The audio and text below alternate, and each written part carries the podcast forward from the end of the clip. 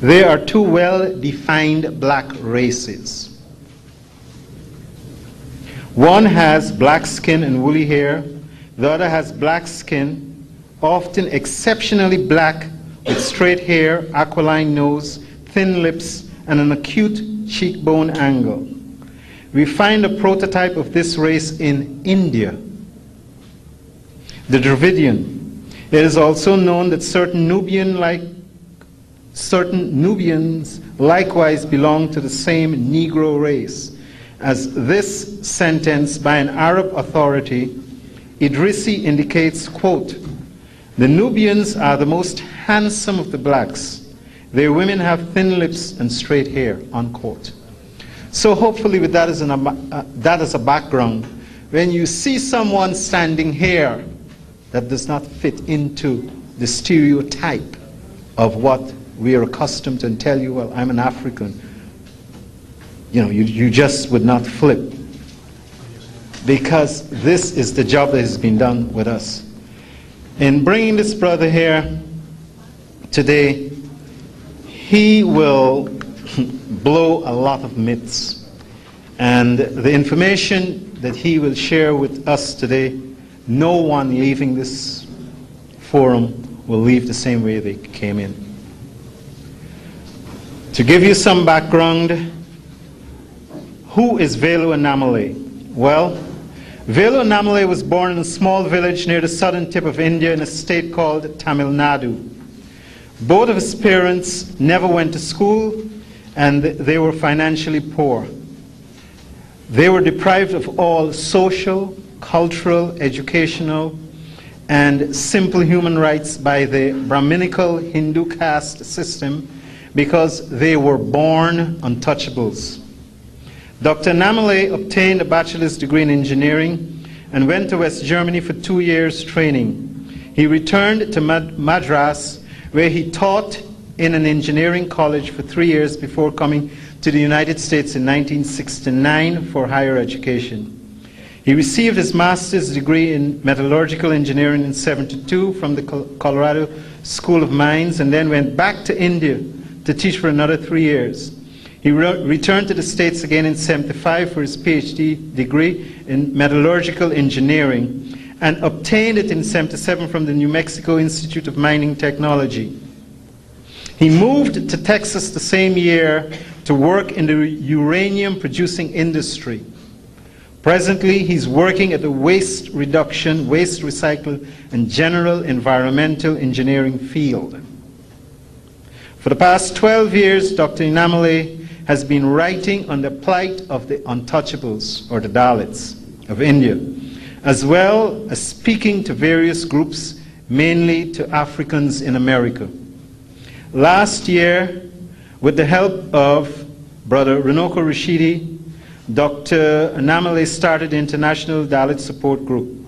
The purpose of this organization is to educate and disseminate information on the black untouchables of India to the African community over here. There are over 200 million untouchables suffering under the yoke of the Hindu race and Hindu racism.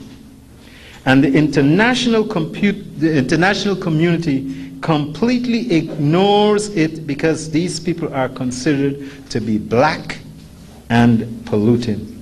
Sisters and brothers, with this as a background, I'm going to ask you to bring forward this brother and welcome him into our embrace.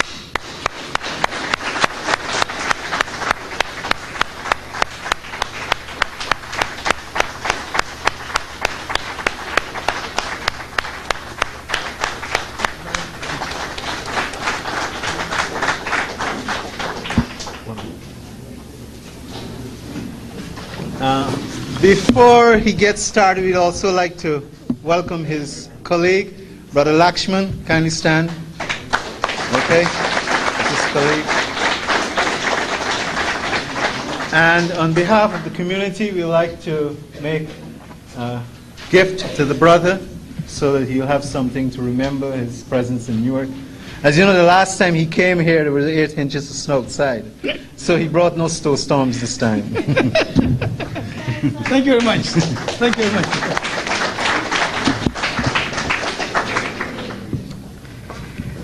Hotep, sisters and brothers,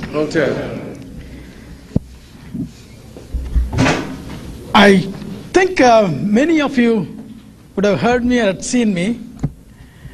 Is uh, what is the proportion of people who haven't seen me or heard me before? Okay, good. So, in case if you hear some facts, because facts are going to be facts, I may be repeating it. And as I said, I have to repeat it to get the history out, or the true history out.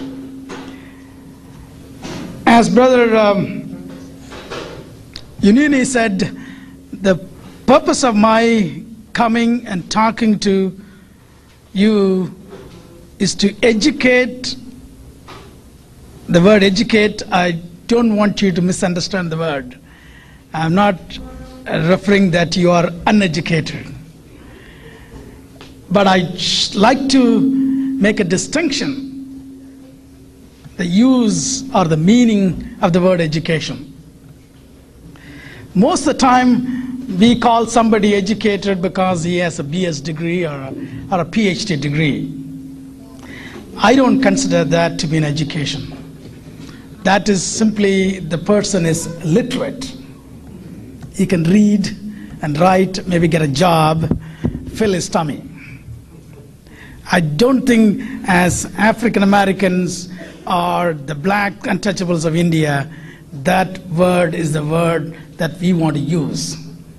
Education means to understand who I am, who you are, what's your background, what's your past, what's your present.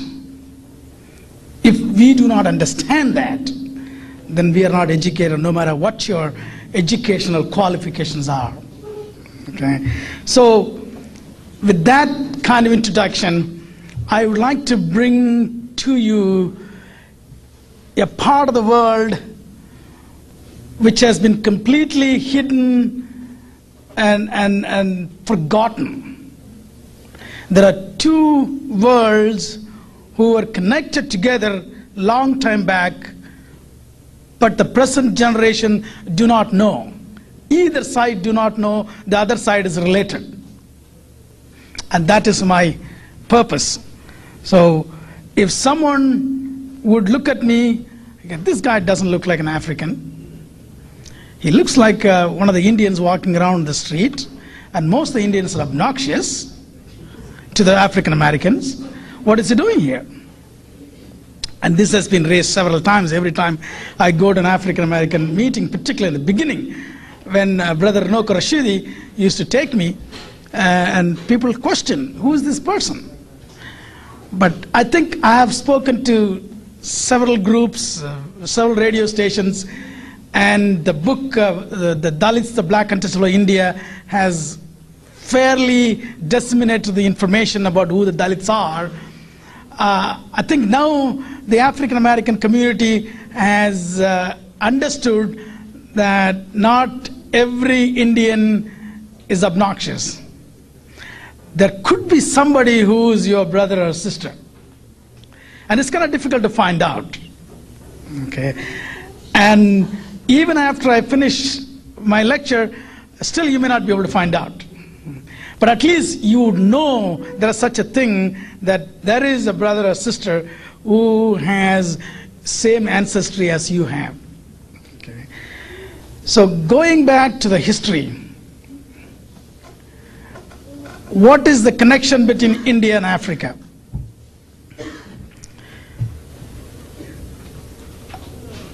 I think by now probably a lot of people know because I've asked that question several times that India used to be called long, long, long time ago Eastern Ethiopia. Everybody knows that, right? No? Yes. Okay. Yes. Yes, yes. Yes. you also probably heard there is a big river in India called Ganges. Okay. To be frank, till two years back, I did not know what the meaning of the word Ganges. I simply know Ganges is Ganges. Do you know the name Ganges is one of the strongest and famous emperors of, Eth- of Ethiopia? That's right. Do you think uh, some crazy Aryans would name a big river in India after an Af- African uh, emperor? Would not. Simple logic says that. In southern part of India, a particular god is being worshipped by the local people. His name is uh, Murugan. He is always on top of the hill. And you go back to uh, Eastern Africa, even today, for more than 25 tribals worship a god which is on the hill. His name is Murungu. And obviously, there's no connection between these two people over 7,000, 8,000, 10,000 years. So I'm trying to bridge the gap. There is a distinct and clear connection between the ancient India and the ancient Africa. And that is where I want to go back to the Indus Valley civilization. I think most of you would have heard that or, or maybe would have studied in school, which is as ancient as, as the uh, Egypt Nile Valley civilization. Okay. I want to confess that I am not a historian. I'm not an archaeologist, uh, a sociologist. I'm a good for nothing engineer. Okay. So I'm not trying to uh, uh, go into the details, archaeological details. I will leave that to Brother Runoko Rashidi when he comes next. But the original inhabitants or the original creators of the Indus Valley civilization, which is also called Mohenjo-daro and Harappa, or Harappan civilization, was created by the black man. People came from Africa about uh, 7000 BC's, BC, which is 9000 years back, maybe even earlier than that. They brought agriculture, they domesticated most of the animals, they were highly civilized, they had two story buildings, sanitation systems, sewage system, they had a built-in uh, uh, screening system in the sewage so the solids would not block the uh, liquid passage. They have chutes so they can drop the uh, uh, garbage from the upper level to lower levels. They are individual wells. They are courtyards. Highly civilized conditions they were living. They're very peaceful agricultural people. Very well flourishing civilization. This is the original black people. Then about, I think, 5000 BC, small groups of people from Mediterranean started coming into Indus Valley. The Indus Valley I'm referring right now, if you could imagine Pakistan, and that is where the original uh, uh, Indus Valley people lived. Harappa and Mohenjo-daro, those are two main cities that they lived. And that was not discovered till I think 1846 or something by the British. Before that, we did not even know that we had a civilization. The British, obviously, they were trying to build railway lines and they stumbled into the civilization. When these Mediterranean people came, they mingled with the local black people. And obviously, there is a certain amount of intermingling and maybe a slight change in features. That is the people they started calling themselves Dravidians. I maybe, brother, in Inuni might be able to give a little detailed definition as what the Dravidian means. I'm not quite sure, even though I call myself a Dravidian. But anyway, that is how the word Dravidian came into picture. To me, Dravidian and a black are one and the same.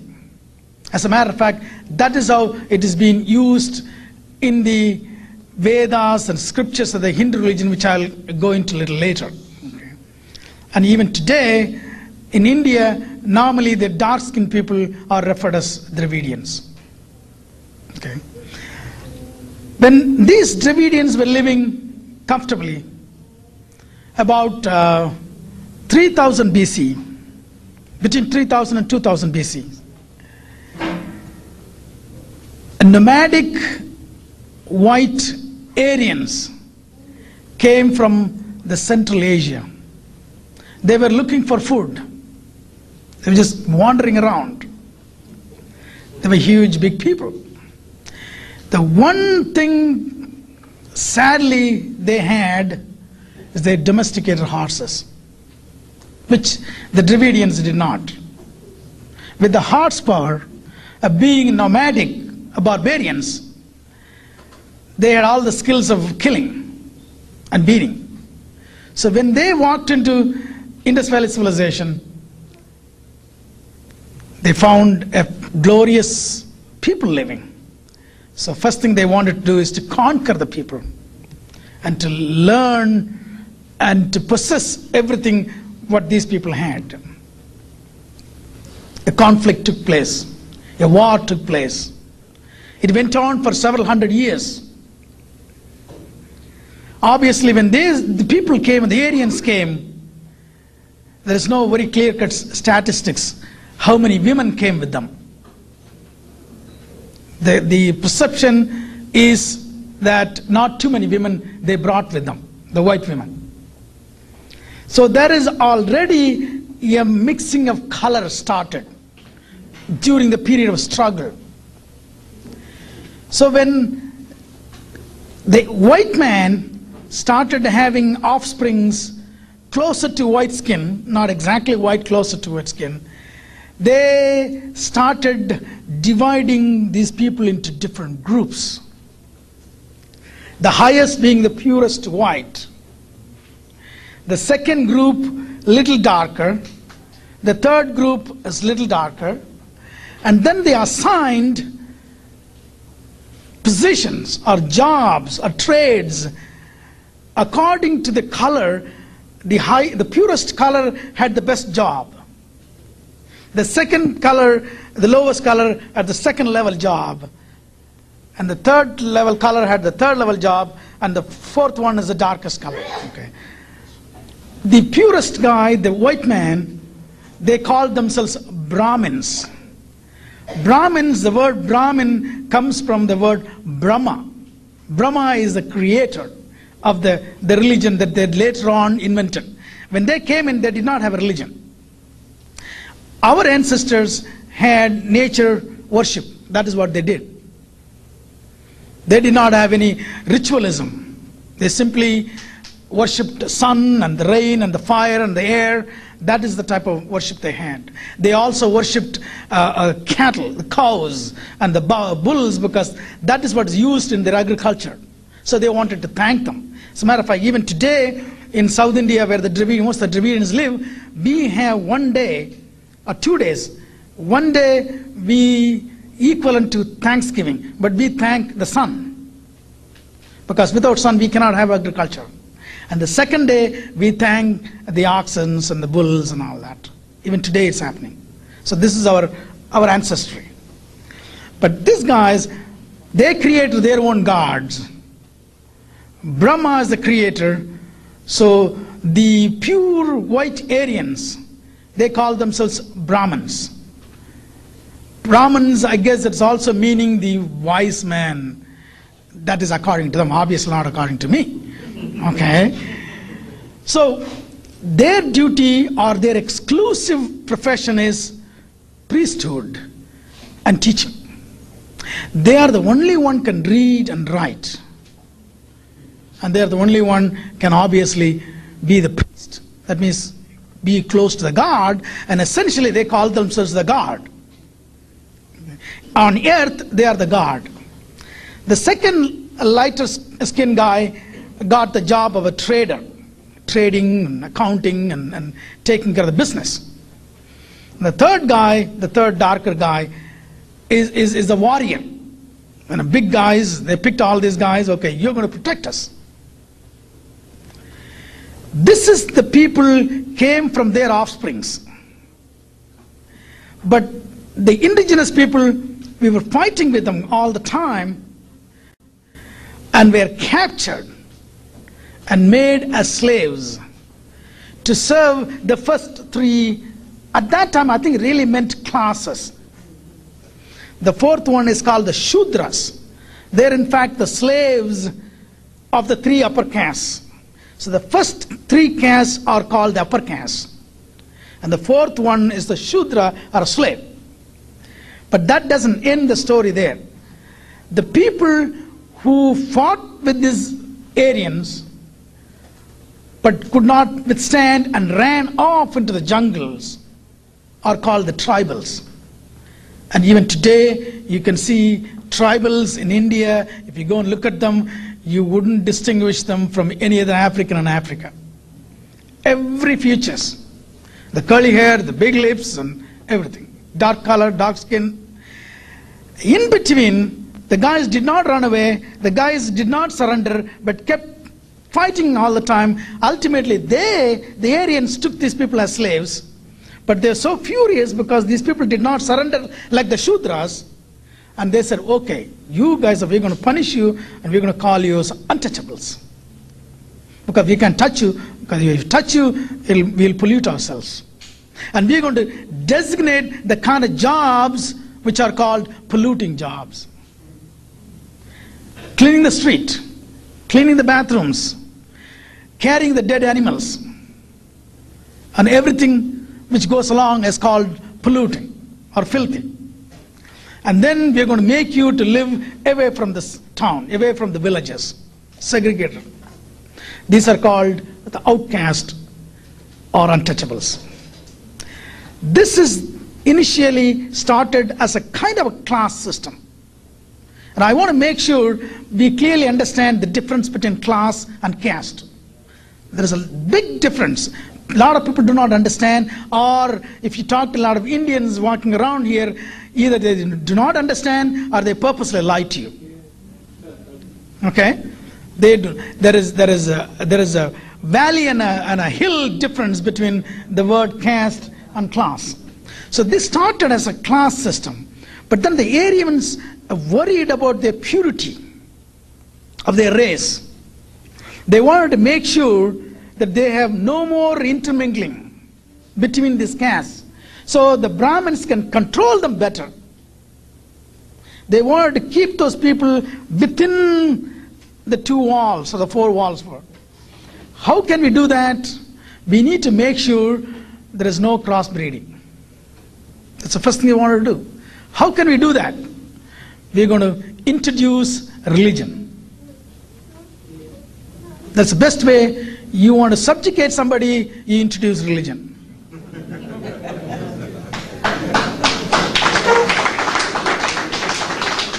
and these Aryans were so smart in, in an obnoxious way, they invented a religion. They invented two words. One word is called dharma, the other word is called karma. Dharma is dharma means um, kind of a you know you, you, you do what God says you got to do. Okay, so what he says, the God says this is your job. God tells you this is the job you got to do.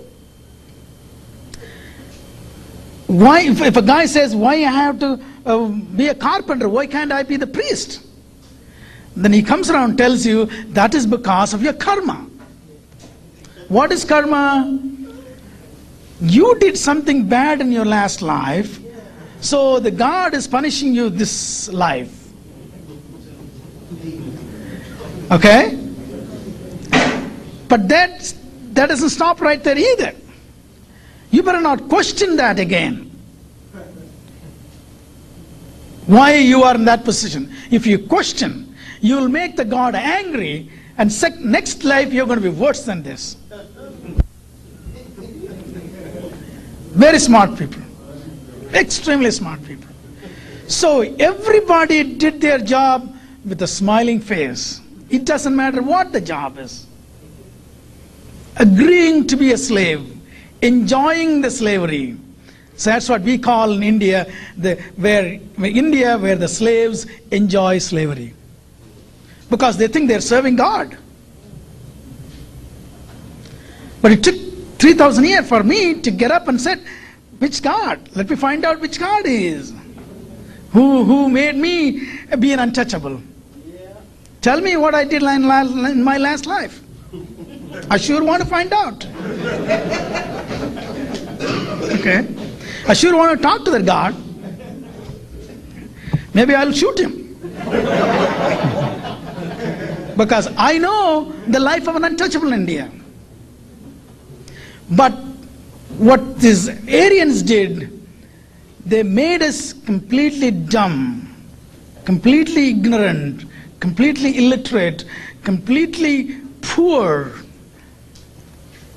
completely weak in every sense of the word for 3,000 years.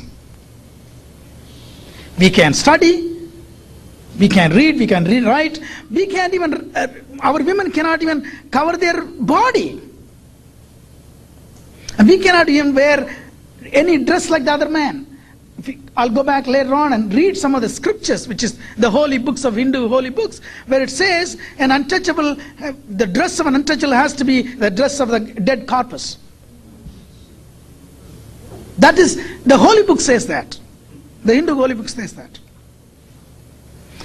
And, and these people are supposed to eat only from broken parts. So when they have systematically made these people for so long, they completely accepted their faith, so called faith. I said, well, obviously, I've done such a bad life, thing in my last life. I have no choice. So I might as well hope for better life in next, next life, better things in next life, or maybe better life and for my child in my next, next life. So let me faithfully follow my dharma. So I don't even have a mind to question as to why I am an untouchable and this guy sits on top of the hill. Okay? It took three, four thousand years for us to even think about it. Okay? This is what is called Varna Ashrama Dharma, which is Varna means color. In Sanskrit, the word Varna is color. So the, the religion today is called Hinduism. The name, the original name is not Hinduism. It is either called Brahminism, Brahmin, Brahminism, meaning that you accept Brahmin as a superior. That is the name of the religion. Or Varnashrama Dharma, meaning, you know, I told you Dharma, the Dharma is the, the job that you do designated by God, and that, that job is due to your Varna, so Varnashrama Dharma. So this is the name of the religion. Till 9th century AD, when the Persians ran into India, they saw the river, the Sindh river, the Indus Valley civilization, which is the river called Sindh. They said, well, this is Sindh river, so this place called Sindh.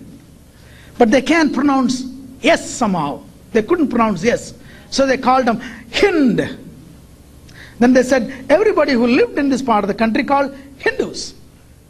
For them, everybody other than who followed Islam were Hindus. Even though an untouchable who is an outcast, because be an, be, to be an Hindu, you got to have a caste. If you are an outcast, obviously you don't have a caste. If you do not have a caste, you can't be a Hindu. But for the purposes of the Brahmins and the other upper caste, it is for their advantage to call the untouchables as Hindus so they can faithfully, obey, obediently do your job. So they called them as Hindus. And the untouchables, not knowing what's going on, agreed we are also Hindus. Except I can't go into their temples, I cannot go into the streets where the upper caste live, except to clean their bathrooms. Okay? So we were the outcasts. When the British came, they obviously the purpose of the British who came there to conquer and to rob the country. That's what they did. And obviously the Brahmins were the were the guys who were controlling the local population. So they went to the Brahmins and Brahmins said everybody Hindus. So British wrote everybody Hindus. So that is how everybody is called Hindus. If you read uh, any article in New York Times about India, they would say India has 85% Hindus, which is absolutely false.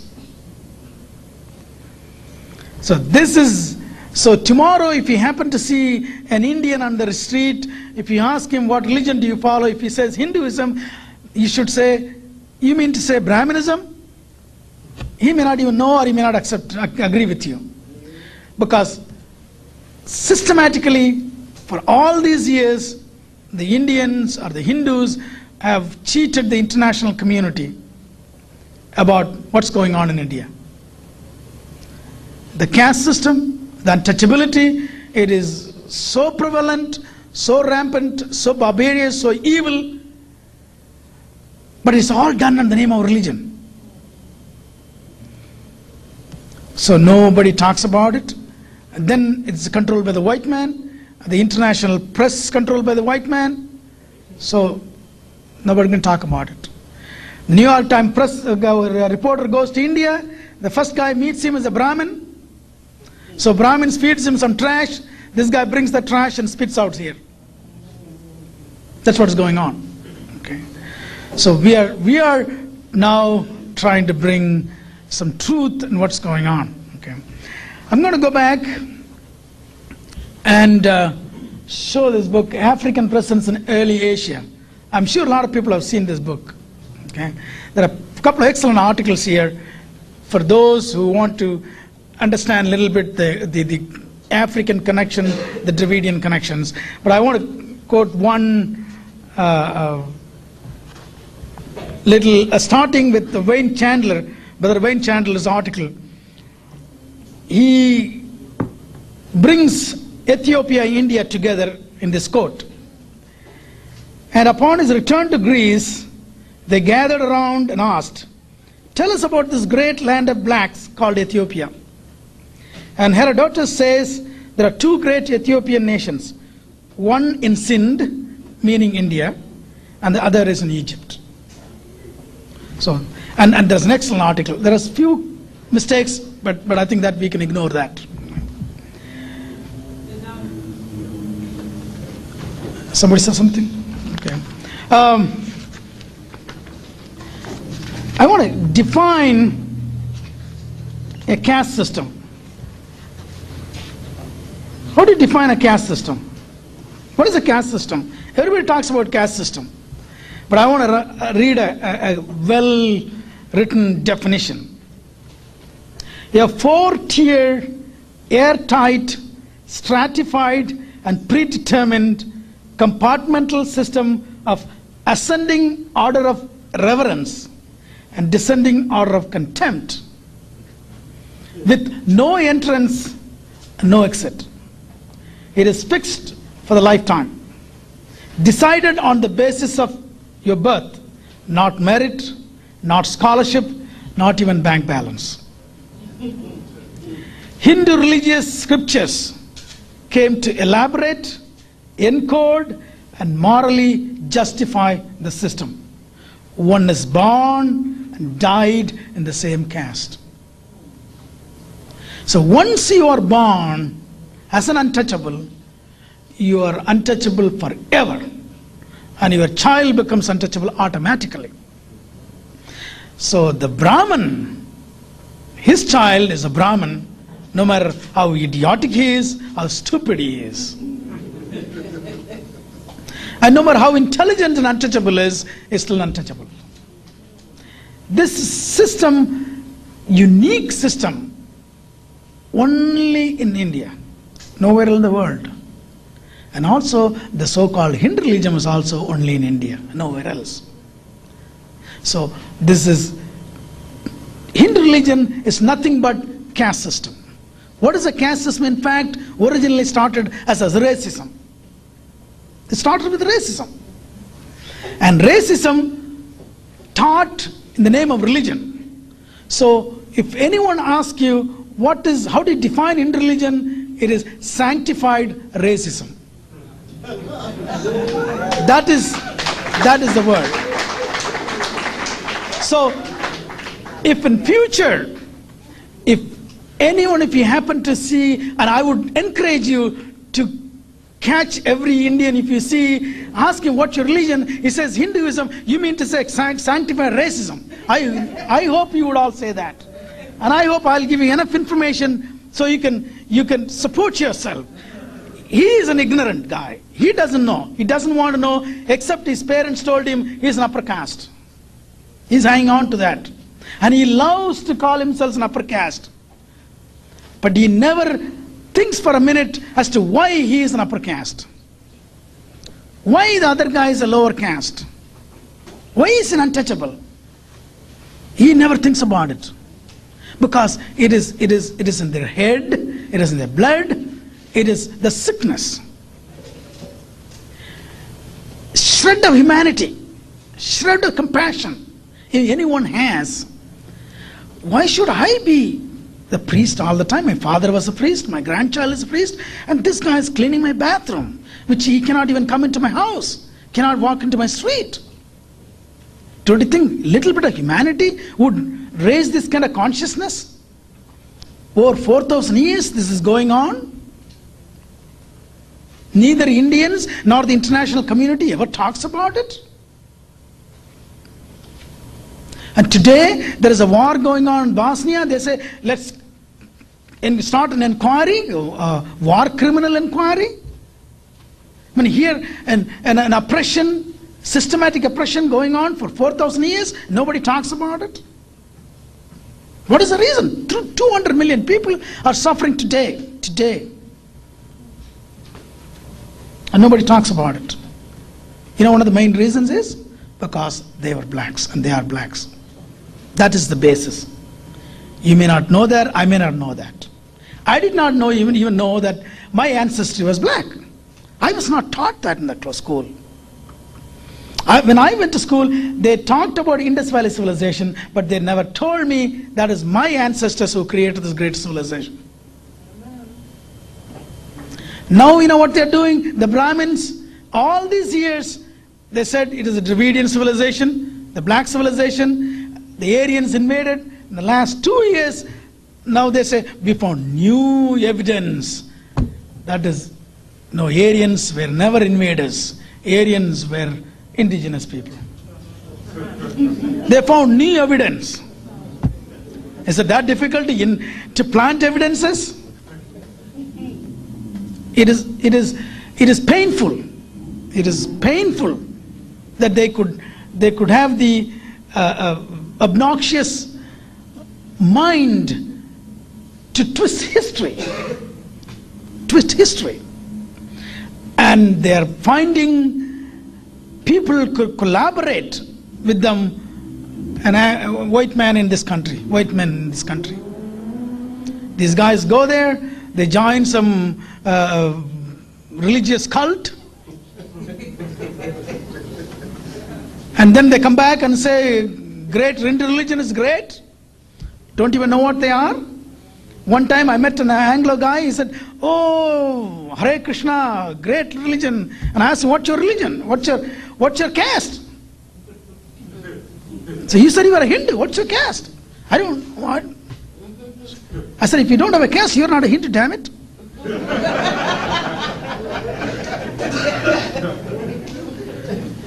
so you're a Brahmin, right? Is this the reason why you say you're a Hindu? Do you know there is untouchables in that country? That guy, this, these kids were brainwashed. These kids have no brain to wash to start with. they go there, there's, there's crazy gurus, they have crazy ideas. Like the Rajneesh, the guy who had a 36 Rolls Royce, because he let every woman and men do whatever you guys want to do. And that is how this, this, this Hare Krishna is running around and, and, and, and is one of the craziest groups. And they call themselves Hindus. How can they, if you read history, if you read facts, they cannot say that. But because it doesn't, it doesn't affect them. That is the basis. As long as it doesn't affect me, I don't care what you are doing, what, how you suffer. As long as I'm in the pedestal. And that is what the Hindu religion, the Brahmanism, has done to their people. And that was the reason why it is so well protected. And nothing could change that. And unfortunately, the people from the down under, when they move up a little bit, and they became, they want to imitate, try to run away from his own kin and kith. I think you can see some parallels here, right? Yeah. And this is this is what happening. This is a curse on our race. But we need to. That is where we need to go to education. We need to go to education. What I want to do is, I hope you do not know a whole lot of this Hindu religion. If, because there are some people blindly follow this religion. Not only the white men, I have even seen some African American sisters following, brothers and sisters following this stupid religion. To me, I don't think we should follow any religion other than our ancestral religion.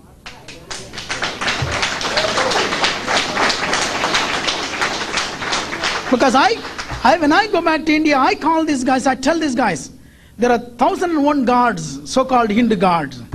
All these gods have been there since 3 4,000 years. They haven't done a damn thing to our people. we are still slaves. And still we are slaves. The same thing goes here. Jesus Christ has been here 2,000 years. The black man and black woman has been lynched in this country with Jesus Christ holding his hand.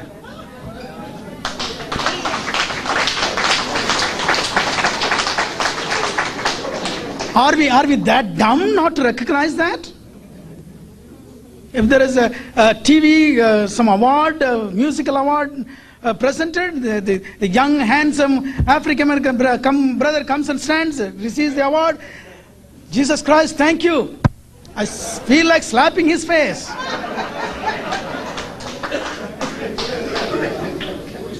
He does not. His Jesus Christ helped him be there.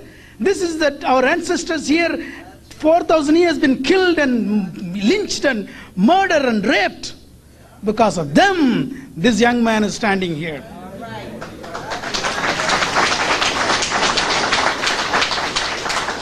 We, we got to catch every little young child and teach them before they go to school and get some kind of teaching, some kind of education. And that is where our problem lies. And it is so prevalent in India because after 1947, I'm going to go back to the history. Brother Runoko told, uh, Brother uh, Inuni told me I can take all the time I want. So till you all tell me to shut up, and I'm going to keep going. so when after independence, so-called independence, and I'll come back and say why I'm calling so-called independence we, our then the low caste people had little chance to go to school and, and, and uh, move up.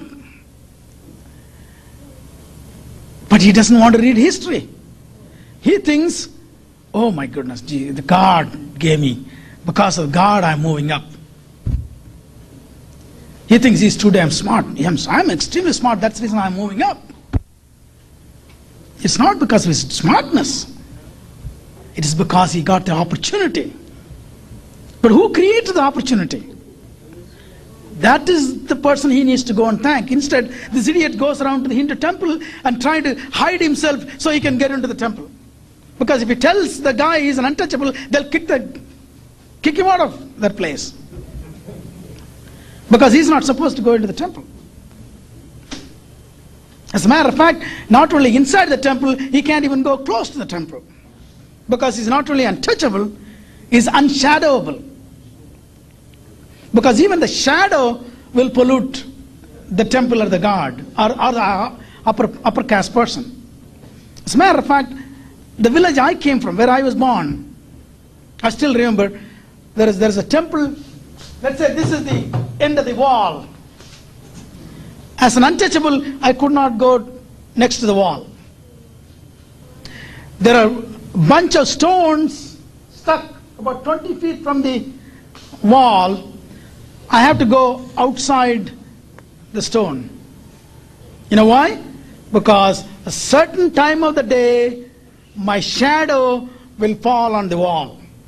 That will pollute the guard. And they, the distance is measured with the uh, angle, the, lo- the longest shadow for the longest, the tallest guy. It is today. I'm not talking about 200 years back. And if anyone says India is the biggest democracy, you have to shake that guy, hold him by his collar, and tell him what is democracy. It is called democracy. That's what it is. Okay.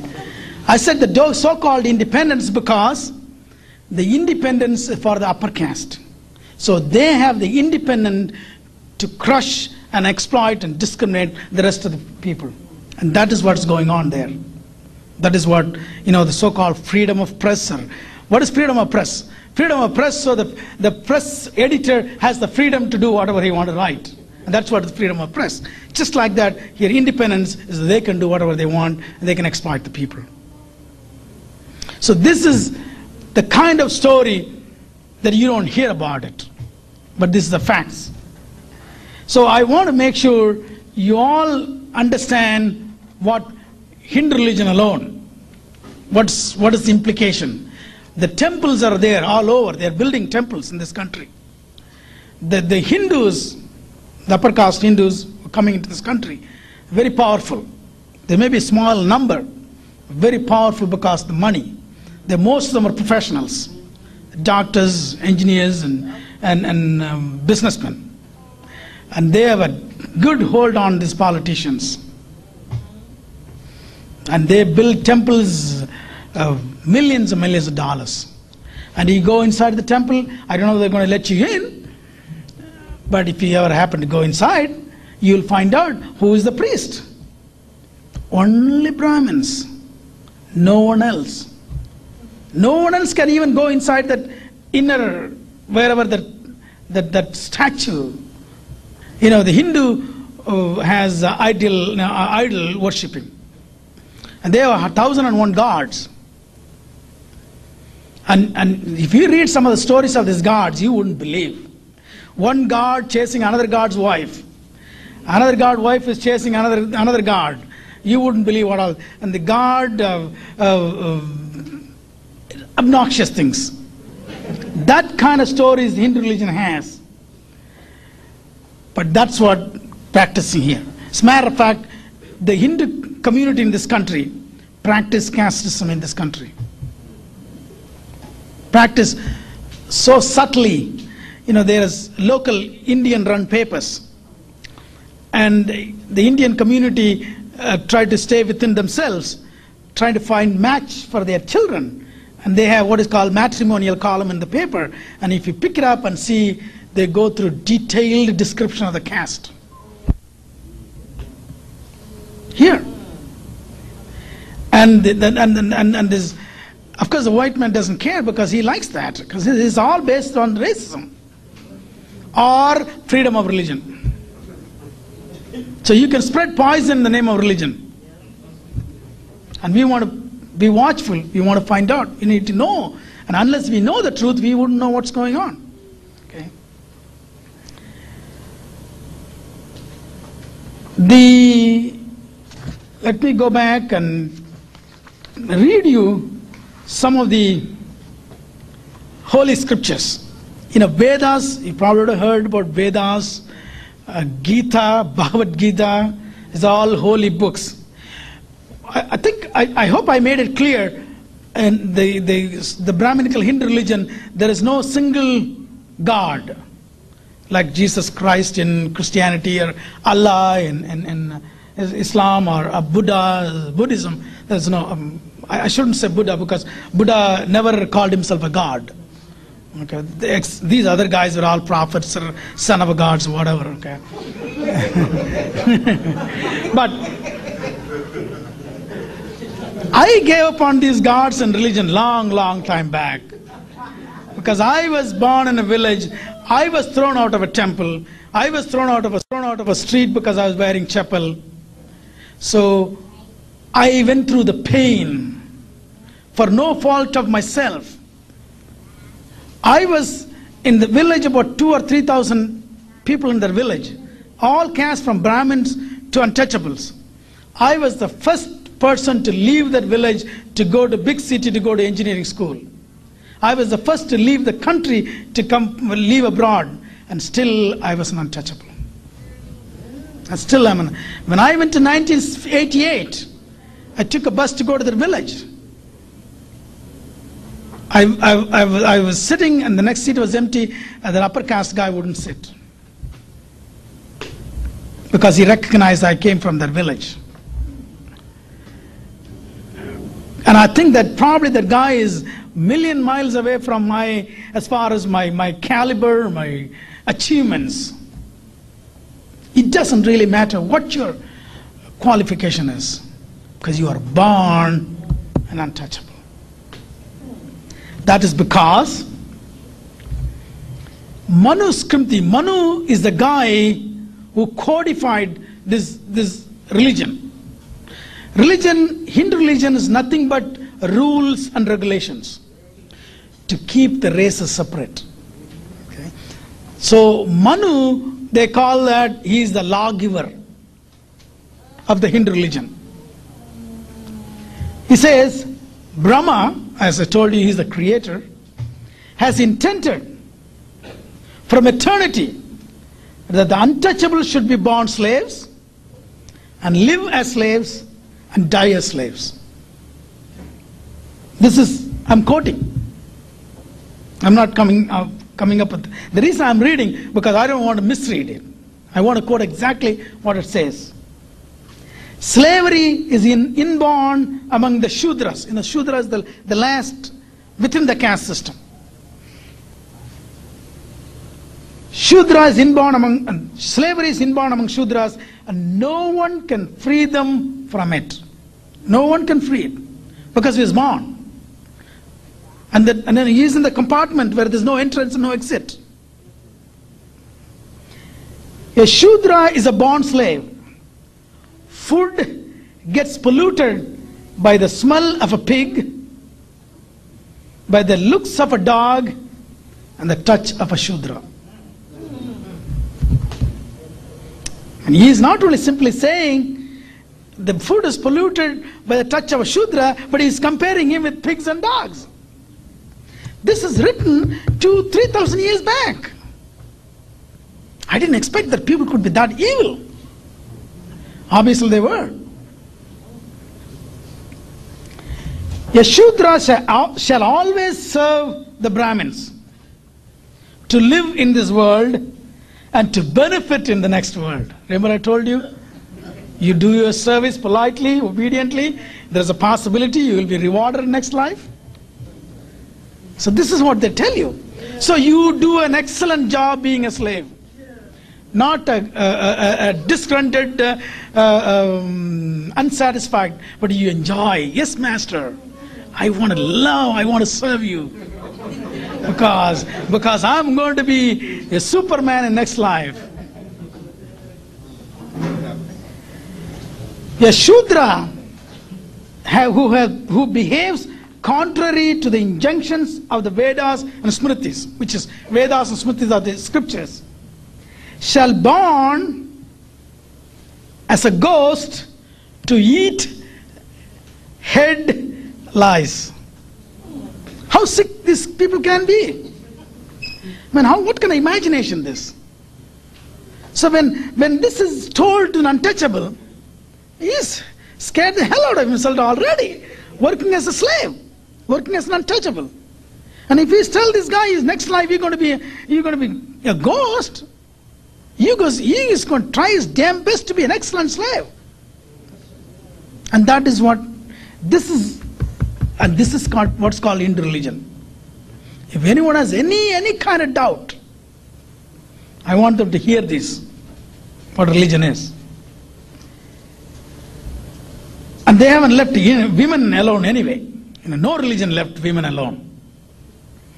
To kill women and, and non Brahmins is not a sin.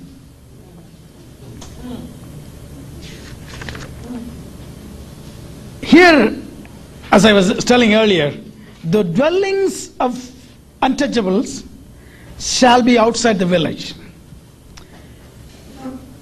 and their wealth shall be dogs and donkeys. Their dress shall be the garments of the dead, and they shall eat their food from broken dishes. Black iron shall be their ornaments, and they must wander from place to place. This is the Holy Scripture we are talking about. We are not talking about some kind of a pornographic material. Let's come to Bhagavad Gita, supposed to be the holy book of Hindu religion. Anybody heard about it? Now I want to tell you how holy this book is. Chaturvarnya is another name for Varna caste system. Has been created by me. Me my means God. Service is the natural action of the Shudras. Here service means serving the upper caste.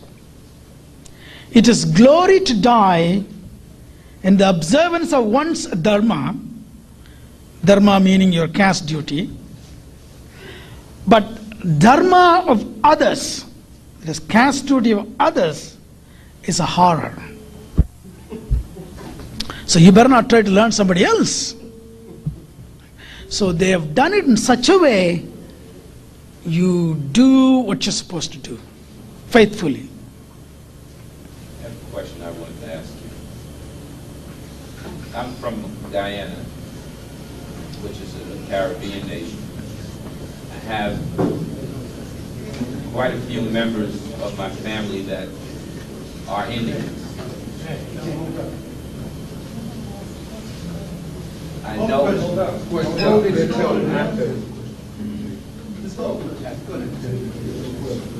But since you started, eh, fin- finish it. Yeah, go ahead, go ahead. Go ahead. Let, let him go ahead, on- let him go ahead. Not on the mic. I know, I know. If, if you have a question, just go ahead and. Go ahead, go ahead. But we would like to have all the questions at the end so that they can record it, I guess. Right, right, right. Come on, Yeah. come on, come I'll wait, I'll wait. Okay. Yeah, I'll, I'll come back, all the questions, I have all the time tonight. I'm not leaving till tomorrow. One should not abandon one's duty, which attaches to him from his very birth. See, they are reinforcing it again and again and again. He who worships him, he who worships him, through performance of his own duty, dharma, attains perfection. This is from Gita. Few other scriptures. The Shudra must be prohibited from hearing, studying, and understanding Vedas. I want to go back one step earlier as to how these four castes are created. The Brahmins are supposed to have come from the head of the god. The second caste, which are the, the trader caste, they have come from the shoulders of the god. The third caste, which is the warrior caste, come from the thighs of the god. The fourth, Shudra, have come from the foot of the feet of the god. I was wondering where the heck I came from. I'm an untouchable. Beg pardon? You say it came from the, from- the shoulder, Uh-huh. right? It came from the center of the body and the feet, right? Yeah. Why, why don't you identify them so can relate to them? Kshatriya, Vibhishya, and the Sudra, right? Isn't that true? The, the last one is Shudra, the guy who came from the foot of the Shudras. The Brahmin came from the head. The, the Vaishyas came from the shoulder. Sh- Kshatriya come from one of the guy. It doesn't really matter. Between Kshatriya and, Shu, and uh, Vaishyas, one from the shoulder, another from the thigh. Brahmin comes from there. Good. My brother, hold, hold your question. You get your turn. You get your turn. Okay, the, the, the purpose of my, I'm not trying to uh, define or, or teach a class. The purpose is to tell you the kind of philosophical approach to the caste system, okay? I was, my main emphasis is where did the untouchables come from? That is my point I'm trying to find, come, okay? Untouchables obviously no place because they are further down in the, in the uh, uh, hierarchy of the caste, okay?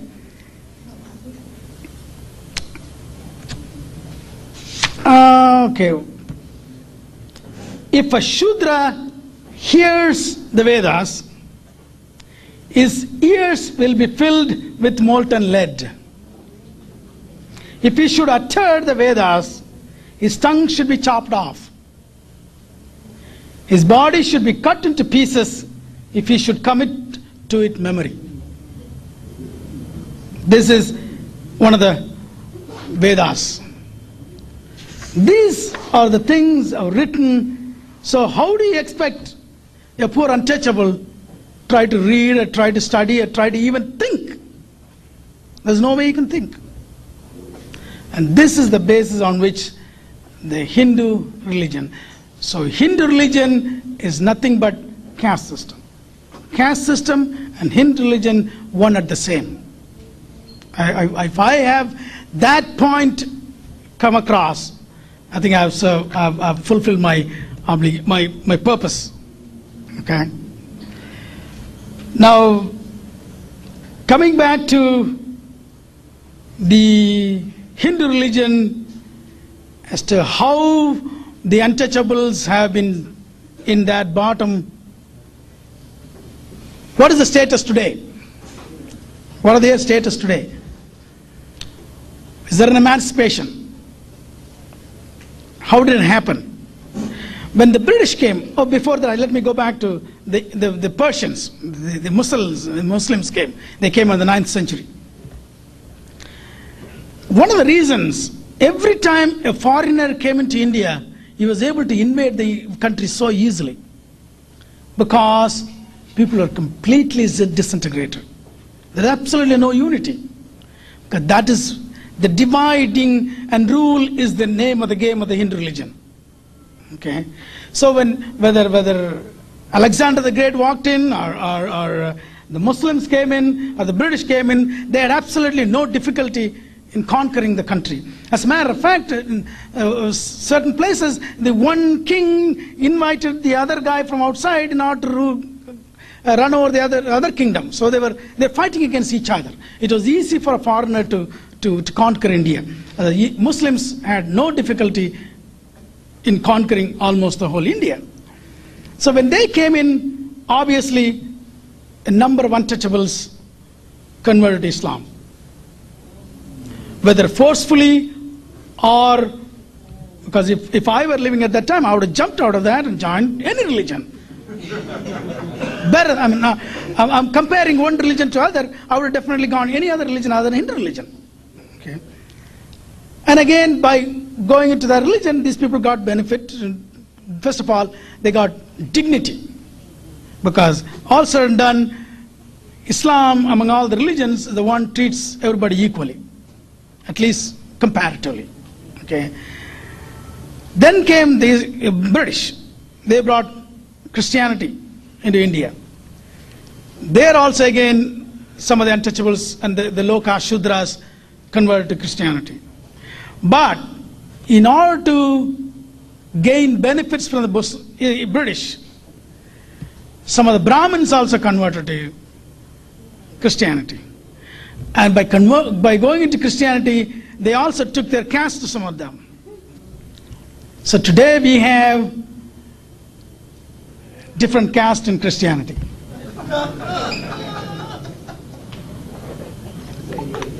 As a matter of fact, we have different churches for different castes.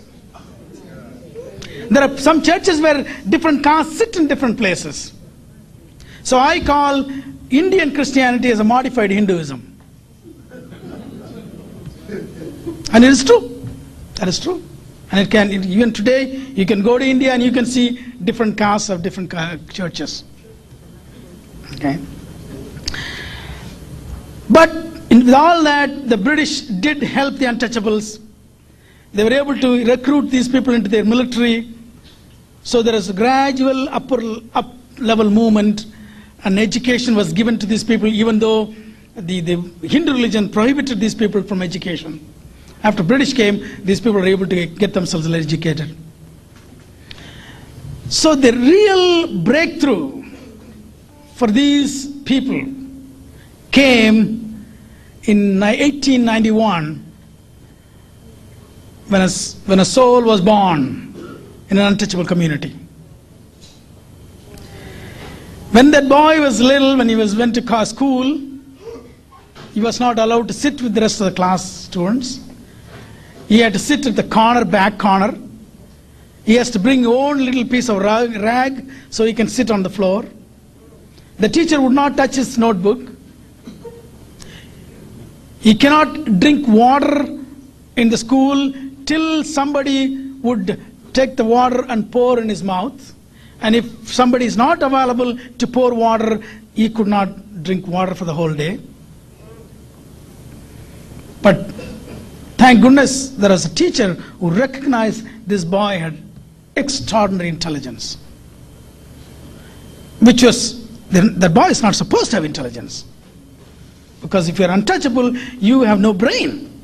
Because they saw to it you didn't have any brain.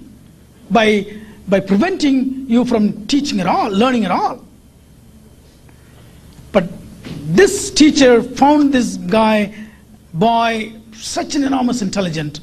So he talked to another benevolent, one of the small Maharajas. So before 1947, India had uh, hundreds of little, little kingdoms. They called them Maharajas. There is one Maharaja happened to be a benevolent, a good person. So this teacher informed that Maharaja about this boy. So that Maharaja said, I will pay for his tuition. I will pay for his education. So he went through college and then he sent him to New York City in 1913. He came here in 1913. 1916, he returned to England. Within three years, he obtained both his MA and PhD. When he left in 1916, he shipped 2,000 books back to India. And I believe the only place he spent his time is in the libraries. And I believe the librarian has to kick him out at the end of the day because he would not go out. He went back to England, uh, got his DSc and Bar-at-Law. Went back to India, and he was supposed to serve that Maharaja because he spent money on him to come to the country. He went back, landed in Bombay. From there, he had to go to this 100, 200 miles where this Maharaja kingdom was. He went there. He couldn't find a place to live because he was an untouchable. All his PhDs, MDs, um, DSc, Bar-at-Law didn't help him. So ultimately, he had to lie to one of the uh, um, like a, like a boarding places, and he was able to get in. He went to his office. Everybody knew that untouchable is going to come to the office, so they they had a, a, a rug, people to walk. They were waiting for this guy to walk in. They quickly rolled the rug out so he wouldn't pollute the rug. When he had to receive a paper, the, the office peon would throw the file on at his desk. But whatever lies he made in his boarding place didn't last more than 10 days. They found out. They, they did not find out about his PhDs and uh, DSCs and Bar-at-Laws, but they did find out that he was a born untouchable. The word born is the most important word. So there was a whole bunch of people standing in front of the boarding house with the long sticks. He was so afraid. So somehow he went through the back and packed his bag, ran away from the place. But there was no train till the end of the day, so he went to a park. I believe he went for several hours, sitting there. If this is what happens to me, he was the highest educated person at that time in India. I think even now I can say he was one of the highest educated persons. What will happen? What will happen to, happen to my people up there in villages? Have no education, no property, absolute poverty. So he said, I'm going to work for my people. I'm going to do everything possibly he can do to see I can get my people up. So he went back to Bombay. He was able to get a, a job as a lawyer. Bombay being a big city with a lot of in, British influence, he was able to uh, go to college and he was teaching in uh, college. Then he started writing about the untouchable peoples and he started doing a lot of research as to find out what the caste system is. Why, where, how's the Hindu religion? And he was writing to the British. And British people, thank goodness, at least listened to him. Listened to him. So when the time came, in 1930s, they were talking about the British leaving India. There's a lot of commotion going on. And I want to bring my favorite person into the discussion is Gandhi here. I'm referring to Mr. Gandhi, uh, the old man that you would have seen a picture. The movie, the famous movie they wrote, they took, okay? That is a propaganda picture, okay? This guy was also Bharatla. I think he was a third rate Bharat, Bharatla. He couldn't even find a job in India, so they shipped him to South Africa. That's the truth. So he went to South Africa to work for one of his. Uh, uh, see, the, the, when, when the Indians went to other countries, uh, um, whether they're uh, Caribbeans or, or South Africa or, or Fijis and other places, the first shipload was all the untouchables. Because they needed the uh, laborers or the coolies they used to call at that time. Coolie, coolie. As anybody from uh, Trinidad or, or Jamaica would understand the word. Yeah, coolie. And that was the untouchables. But then to manage them, they took the upper caste. So they had uh, uh, pretty much the entire cross section of people moved to different countries. But the majority of the people, because the they, they need more laborers than, than, than masters. So majority of Indians were shipped to those countries where the Dal untouchables. Okay. So when the Gandhi went there, and he was he saw the British man treating uh, Indians or his upper caste men as bad as blacks. He got he got worried. I said, "We are the pure race. We are the Aryan race. How can the British can treat us like the blacks?" So he started uh, uh, fighting uh, as, as, as misunderstood. People say he fight racism. But they forgot to tell you what racism he was fighting for. he was not fighting for the black man. He was fighting for his own race. So he became a little famous. And whenever you fight for your, your race, the, the rest of the clowns lift him up, put him on pedestal. So he became a, a great, great hero. And the movie they showed you that the, he was thrown out of the uh, train compartment. And everybody say, here is the man fighting for the racism. He was fighting because he was being treated like the blacks. That was the reason he was fighting. He was, he was fighting. Anyway, ultimately he came back to India and he became overnight a hero. Because they, they, they wanted somebody, a hero. They were waiting for a hero. And here came a big hero from South Africa because he was fighting against the British. So he, Gandhi was representing the upper caste.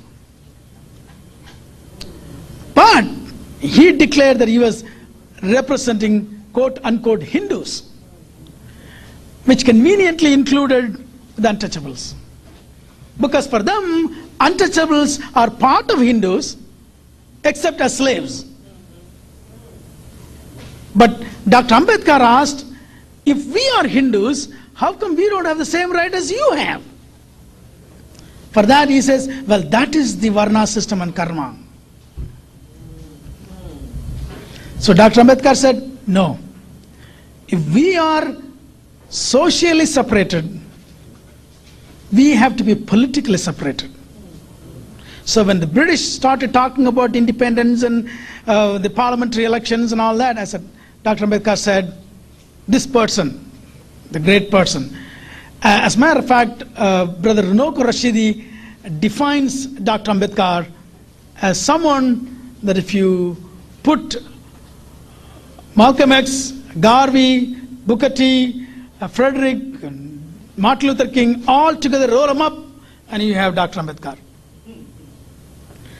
Unfortunately, the untouchable community has that only one person. We call him the savior, the emancipator. Okay.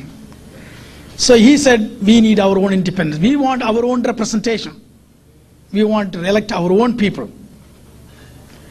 But Gandhi said, no, you are Hindus. So we will elect you. But British said to turn around to Gandhi, I said, you say, in the meantime, he was talking about, oh, I want to elevate everybody, I want to eradicate untouchability. But he didn't want to eradicate the caste system. He was firm believer in caste system. But the world did not know that you can eradicate untouchability without eradicating caste system. Because they are one and the same. The reason why he, he doesn't want to, he did not want the caste system to be eradicated because the minute caste system eradicated, the Hindu religion disappears. For him, the religion is more important because that is their race. So he was in fact cheating the people, saying that he wants to eradicate untouchability. So the British Prime Minister at that time wrote him back.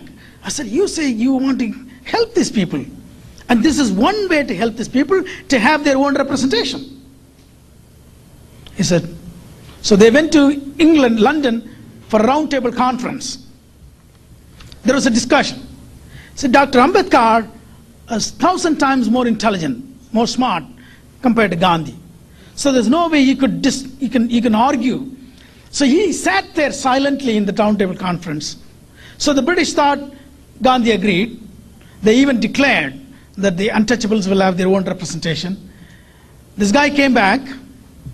He said, I will, I will not eat till I die if government, the British is going to uh, uh, separate the untouchables from the Hindus. Gandhi was a hero. He was a god to the Hindus. So this guy went on fast, not eating. Three days, four days, five days. Things getting tense in India. And Dr. Ambedkar got a lot of threat that if something happens to Gandhi, you are gone, your people will be gone. And there is no doubt about it. Weak people so easy. So he was worried. But still he said, I'm not going to let my people down. I'm going to try my best to protect my people.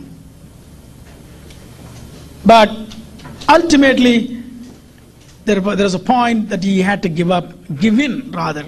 So he got a compromise. And that is the reason Dr. Ambedkar called Gandhi as number one enemy of the untouchables. Because today, without that particular action of Gandhi, the untouchables' life would have been far, far better because we would have had our own representation. Today, according to the compromise, they said, okay, they designated certain constituencies for the untouchables. Because this district will be represented by untouchable, but would be elected by everybody. And the untouchables are never majority in any district. Also, in Indian uh, uh, uh, process, election process, that you have to be nominated by your party. It is not like here. You got to be nominated by your own party to be uh, to contest an election. And all these parties are controlled by the upper caste. So people like me will never have a chance to be nominated. So they'll pick all these dummies. And only those dummies are sitting there. And they would not open their mouth. They probably don't know how to open their mouth. Because that kind of people they elect them. And that is reason that is reason why when 10, 10 of our women are killed, raped and killed in India, you don't hear about it. These guys don't even stand up and talk about it. And I attribute that directly to this Gandhi. Gandhi also called our people as Harijan. I don't know whether you heard the word. Harijan means, Hari means God, Jan means children, children of God. Dr. Ambedkar so got so mad. I said, don't call our people with any sweet names. Call a slave a slave, the slave will revolt. You call a slave as the children of God, you are taming them a little more, making you a better slave. And that is exactly what he was doing. But in fact, it has got a different connotation. The word Harijan has a different connotation because the Hindu religion has so many evil practices. One of them is to make the young girls and women of untouchable community to be dedicated to the Hindu temples. This is one of the practices. It is called Devadasi system.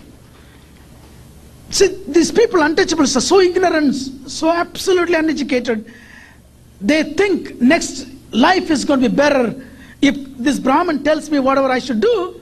So he says, You have a nice looking girl, so you dedicate her to temple.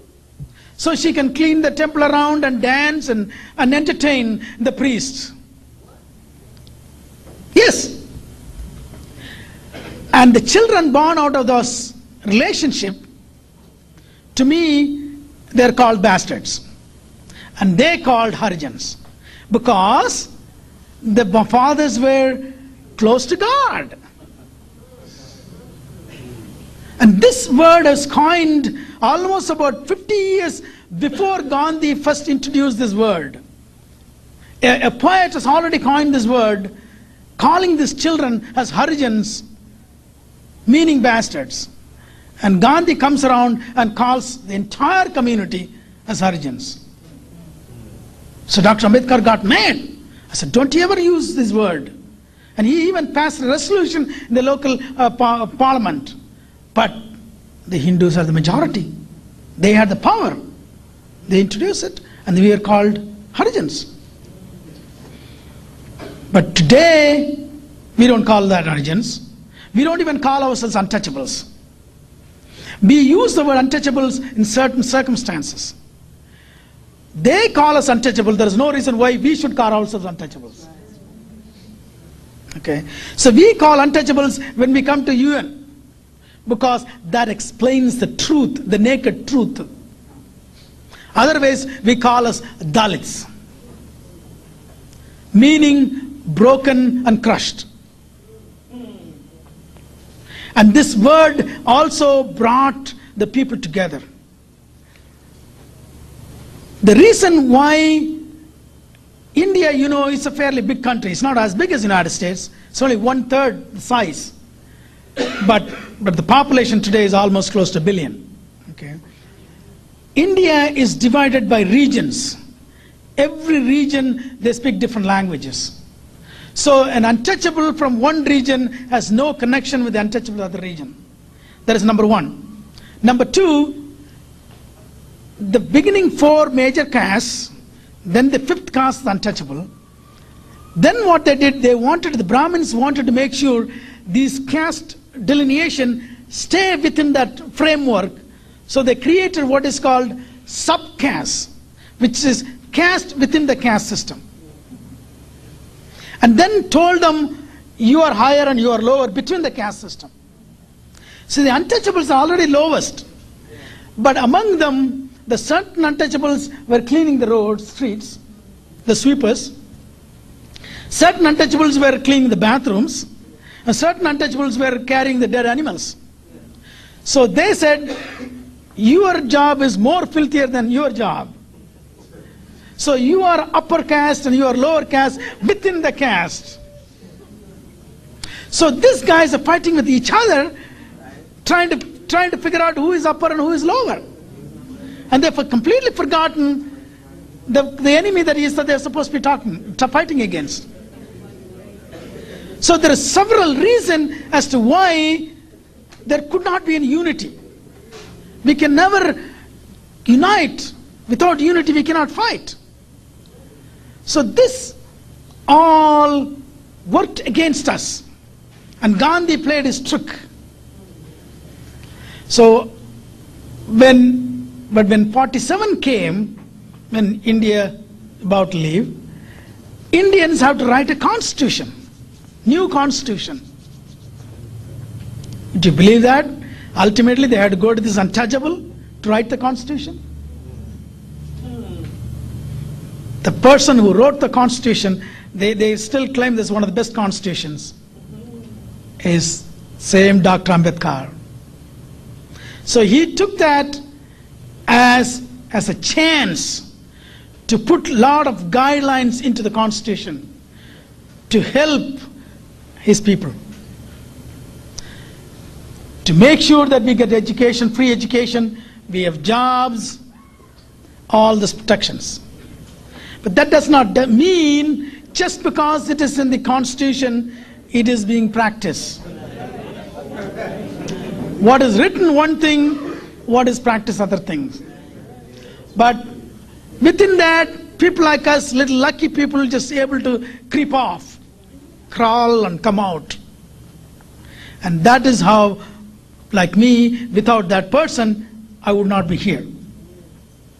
So for me, if there is a God, they tell me that I have to pray a God, and this is my God. He is my ancestor. So this is the man I should thank. These gods, all these gods have been there 3,000 years. They never even looked at me. As a matter of fact, they, they won't even let me come close to them. So that is that is the Gandhi that I want to talk about a little more. And as a matter of fact, I want to go back and touch upon a couple of issues. Two things I want to talk about Gandhi. Number one, the so-called non-violence.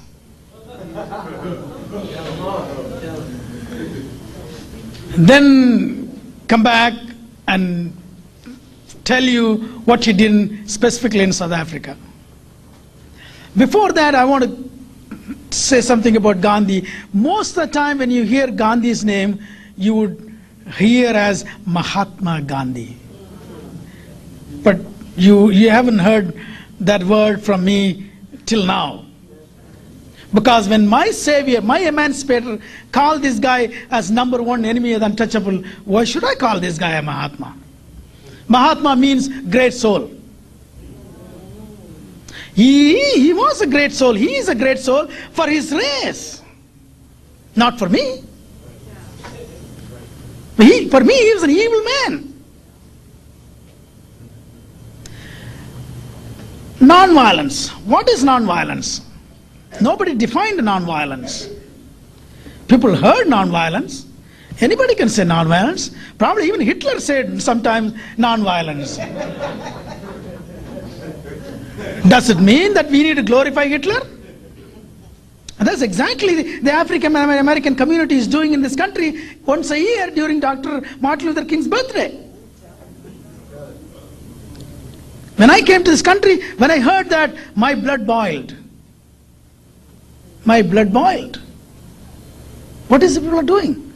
I thought the African Americans are better educated compared to the untouchables in India. Are they? I don't know. I don't know. May, yes, Dr. this guy Gandhi said non-violence. You know, but you know what he meant by non-violence? He said, hey, your master will hit you, but you don't hit you back, hit him back. That is the non-violence you practice. Be non-violent when somebody hits you. That is the definition of non-violence this Mr. Gandhi used. I do not know whether Dr. Martin Luther King got the whole story or not. Obviously, he did not. But that's what Dr. John, John Henrik Clarke told me. Because I have a proof. I understand Dr. Clarke tried his best to go to Dr. Martin Luther King to tell him the real Gandhi. But there are people around Dr. King would not allow Dr. Clarke to go close to Dr. King to tell the story. But it's time that we get the facts. So what I did, I called the King Center several years back. I said, I want to talk to you guys. They have a room called Gandhi Room in the King Center. I said, I want to tell you the truth about this man. Nobody would talk to me. They told me, no, no, no, you need to talk to that person. No, that person's not there. Talk to that person. You leave your name and number, we'll call you back. Never got a result. Never got one. This person, I'm going to go back and read again about this Gandhi's nonviolence because I think when I read something, hopefully it will be uh, more clear than. Um, uh, let's see where I got this nonviolence. I want to even say a few things about what this Gandhi said about caste system. I can find no reason for their abolition. To abolish caste is to abol- demolish Hinduism. So he knew very well. If he if he abolish caste system, the the Hindu religion will be demolished. So he doesn't want to do that. And he, he I think at that point I agree that he was an honest enemy. Okay. The most cruel statement he ever made was if anyone lived in India any length of period, one should know the pathetic condition under which the scavenger people live. Scavengers are the people who clean dry bathrooms, dry latrines, scoop those things into the bucket, and carry them eh, on their head and take it farther away from town to dispose them off. I have seen them carry, today there are at least half a million people doing this job. And many times those baskets will have holes. And sometimes they, they, they push a cart on the road and the people will run away from these people because it's so pathetic smell. This is the life of a scavenger. He does it every day, the whole day. And this guy makes a statement why should my son not be a scavenger if I am one? If I'm a scavenger, there's nothing wrong with my son being a scavenger. That is a statement he's made. That is the most cruelest statement ever anybody can make. Any shred of humanity would never make a statement. This statement alone is a proof that how cruel this person was. If I were a doctor, what's wrong with my son being a doctor? I have no problem accepting that statement. If I were a priest, even though that is logically that's not correct, it should be depending upon the head this boy has, what kind of brain he has. But I have no problem accepting the sense it's not cruel statement. But this guy is cleaning latrines, bathrooms, day in and day out. And, he, and if he were a scavenger, would he ever make a statement? If he did, I wouldn't consider him as a parent. Because no parent will ever want their children to do the kind of work. No parent, no matter how idiotic the parents are. But this, he made the statement because he didn't have to do it, his children didn't have to do it, only his slaves were doing it. This is the kind of statement, and I hope in future, whenever you see Gandhi name mingled with uh, Dr. Martin Luther King's birth race, I hope you would bring up this point. It's very important. He also says, it is good thing, he was talking about, somebody asked him a question, one of the British asked him a question, what if this guy, a certain caste, does some other caste duty, job, you know, crossing the caste duty. He says, it is good thing for him not to arrogate varna to which he is not born.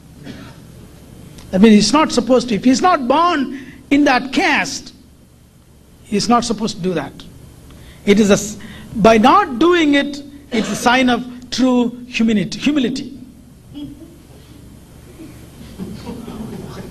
According to Hindu belief, a person who practices a profession which does not belong to him by birth belongs to the varna in which he is born, no matter what profession he practices.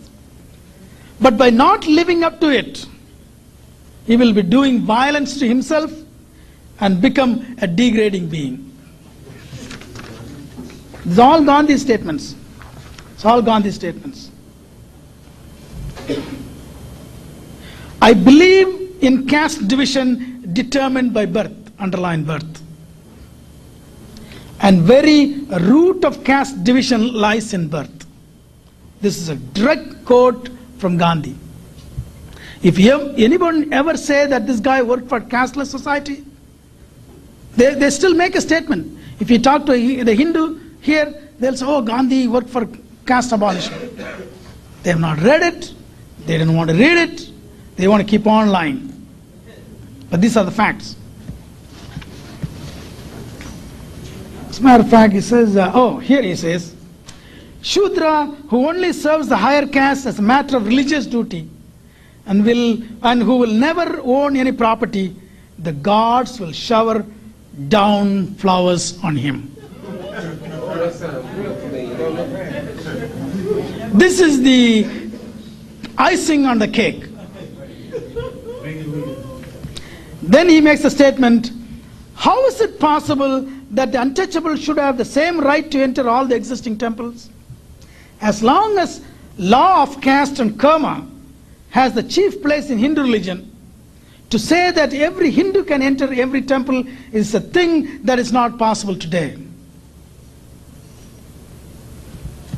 This is the non-violent, peace-loving Gandhi. Okay. I think somebody says Gandhi was perhaps 20th century most cunning and crafty fox in a saint's garb. The credit for saving Hinduism and transferring India from British imperialists to more dangerous Brahmin imperialists goes to Gandhi. That is, that's what he did. He killed untouchables with his kindness. It is a kiss of death.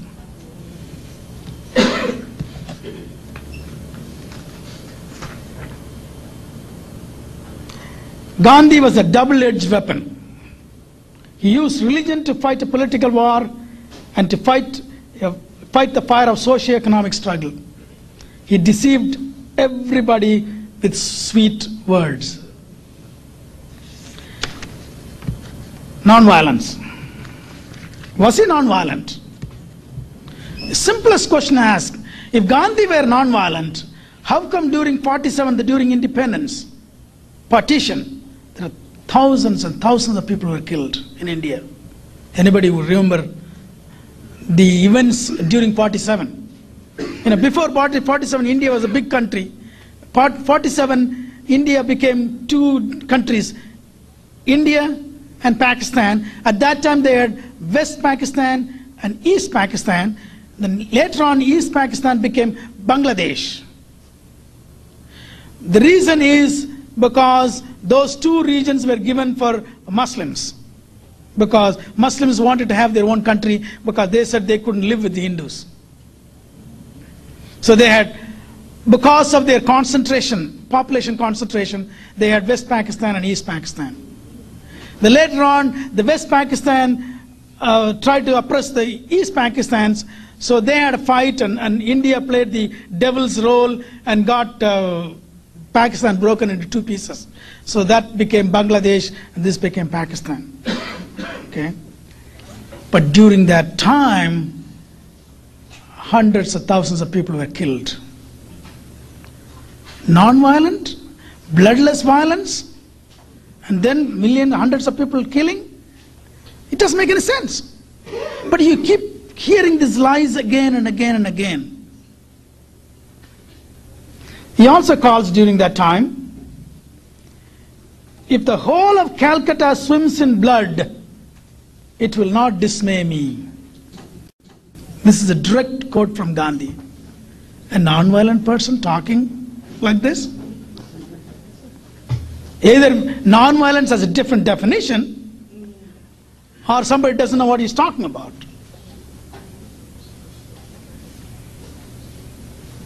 Actually, one person said it would be difficult to find a more violent person than Gandhi in the history. Because most of the violent people declare themselves as violent, except Gandhi, who cheated the entire world, portraying himself as a pacifist. But in fact, he was a hardcore violent person within himself when it came to protecting his evil Hindu caste system. That is exactly the truth.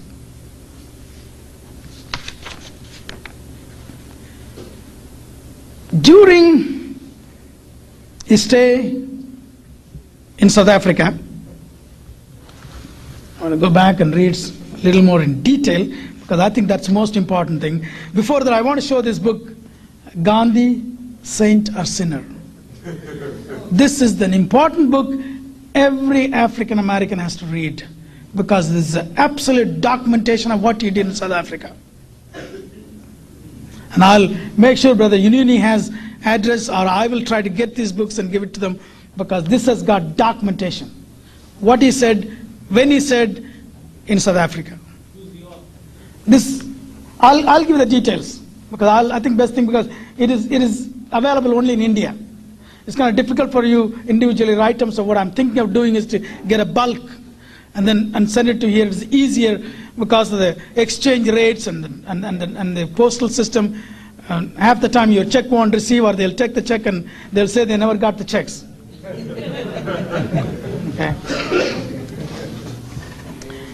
He says, you know, during the Gandhi movie, people forgot Gandhi for a long time. And the Indian government, the Indira Gandhi government, to, to bring his Gandhi back, their, their, their uh, Mahatma back, the movie was completely financed by the Indian government. The script was checked and rechecked by the government of India. And the movie was taken. And uh, one commentary about this movie.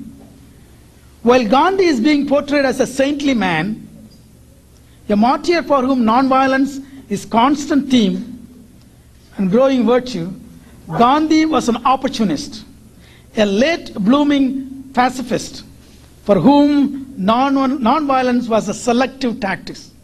In fact, during the Kafir wars in South Africa, he was a regular Gunga Din who volunteered to organize a brigade of Indians to put down Zulu ups- uprising and was decorated himself for valor under fire. You should know that. Is it, is it uh, the King Center people can't even get this fact?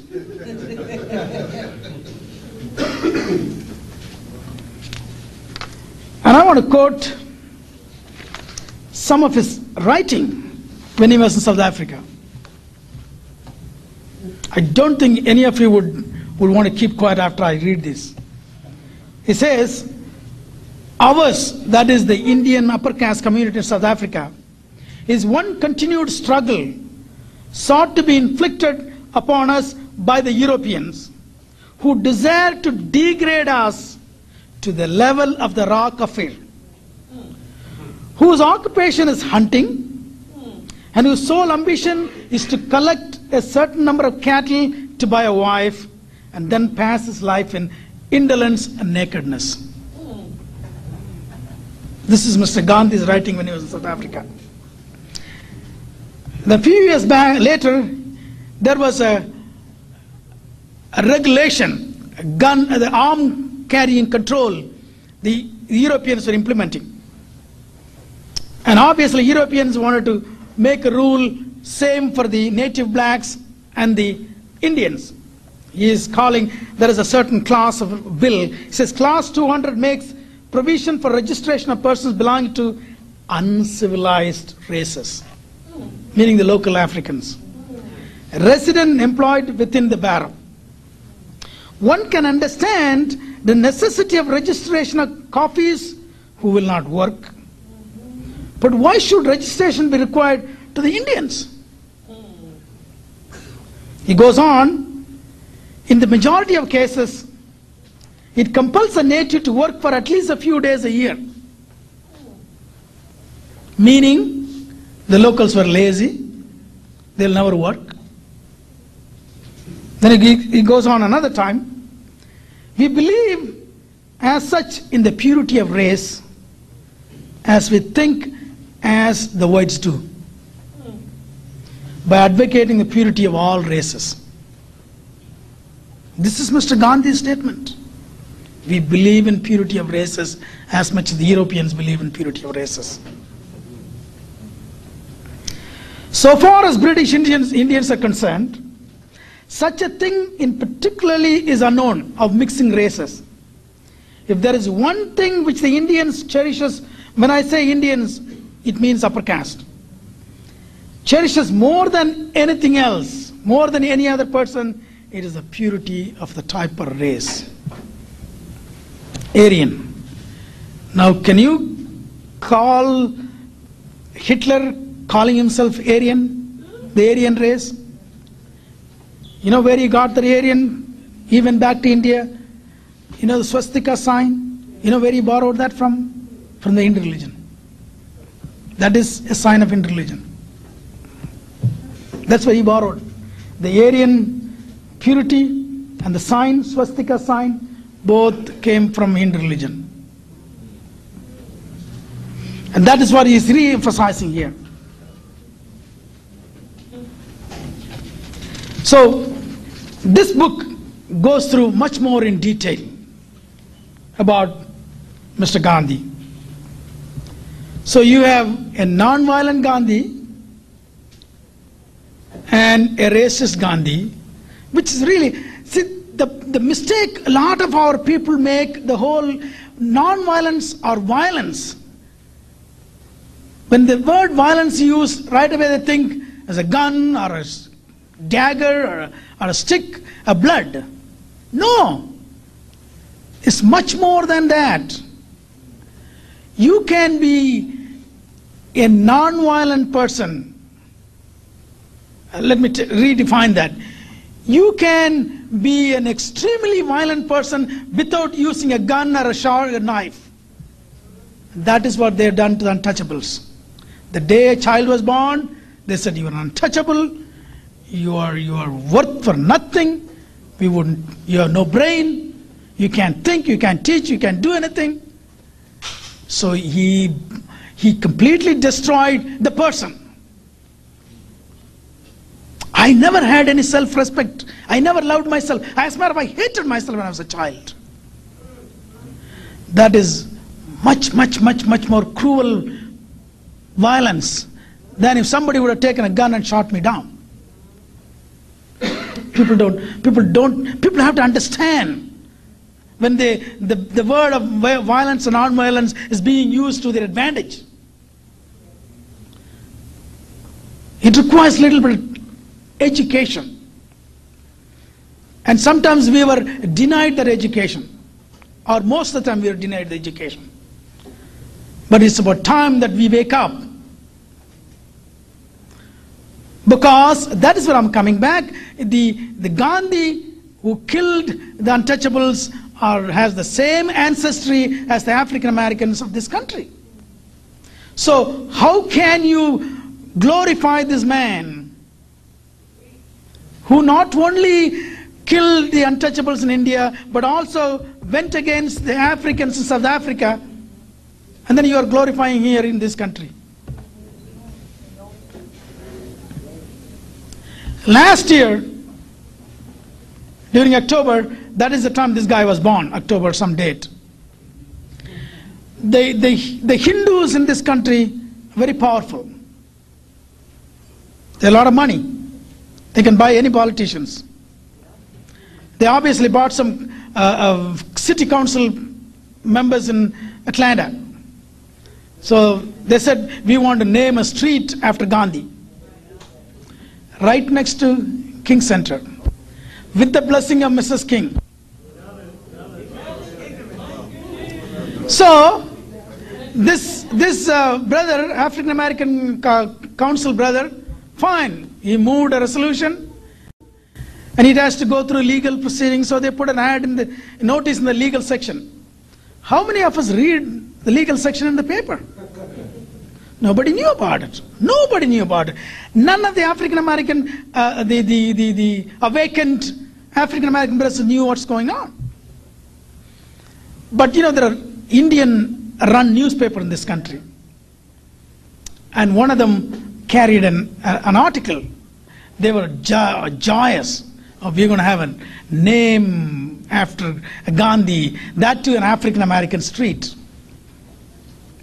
They didn't know I'm going to read that paper. I read the paper, I called right away our brothers and sisters in Atlanta. And I want to give credit to those brothers and sisters because they did work hard. John, brother John Trimble, his wife Tandai, and sister uh, Sharon Davis. These three people got to work. They put together a little pamphlet, important aspect of this Gandhi, what he was. Went door to door in the street, educated our brothers and sisters. The day of hearing came in the city hall. All the Hindus had their champagne bottles ready.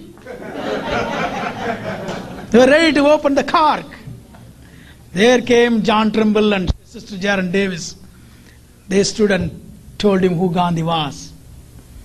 Nobody could believe, that. obviously Hindus couldn't believe, that anybody would dare talk against their, their God, blessed by King Center.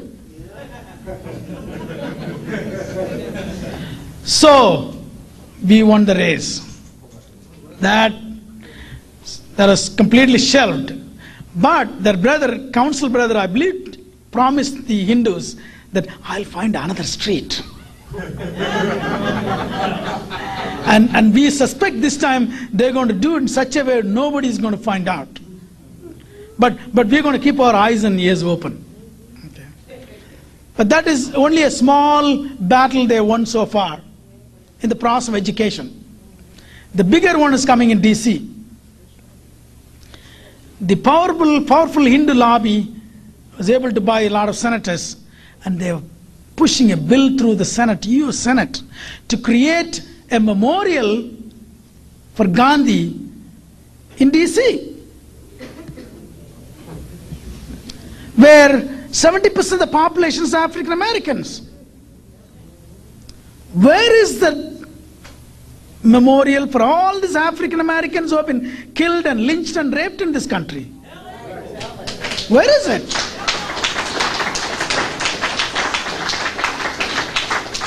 There is a memorial for Holocaust. Where did it happen? It happened somewhere else.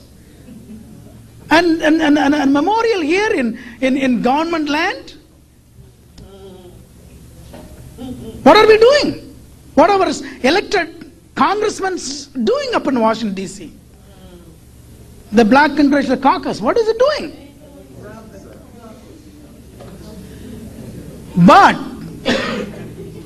we are not going to let another traitor's memorial come in there. We are not going to allow Gandhi's memorial come into DC. I have gone to DC and met our brothers and sisters, and everybody have promised us we will fight it. And I've already sent all these details to all, this, all the, the senators who were involved in this bill. And one senator wrote me back, I said, we may have difference in opinion about Mr. Gandhi. Difference of opinion? Difference of opinion. It's much more than that. 200 million people being persecuted is difference of opinion for him because it affects his race. It does not affect his race. So I, I do have one, one appeal.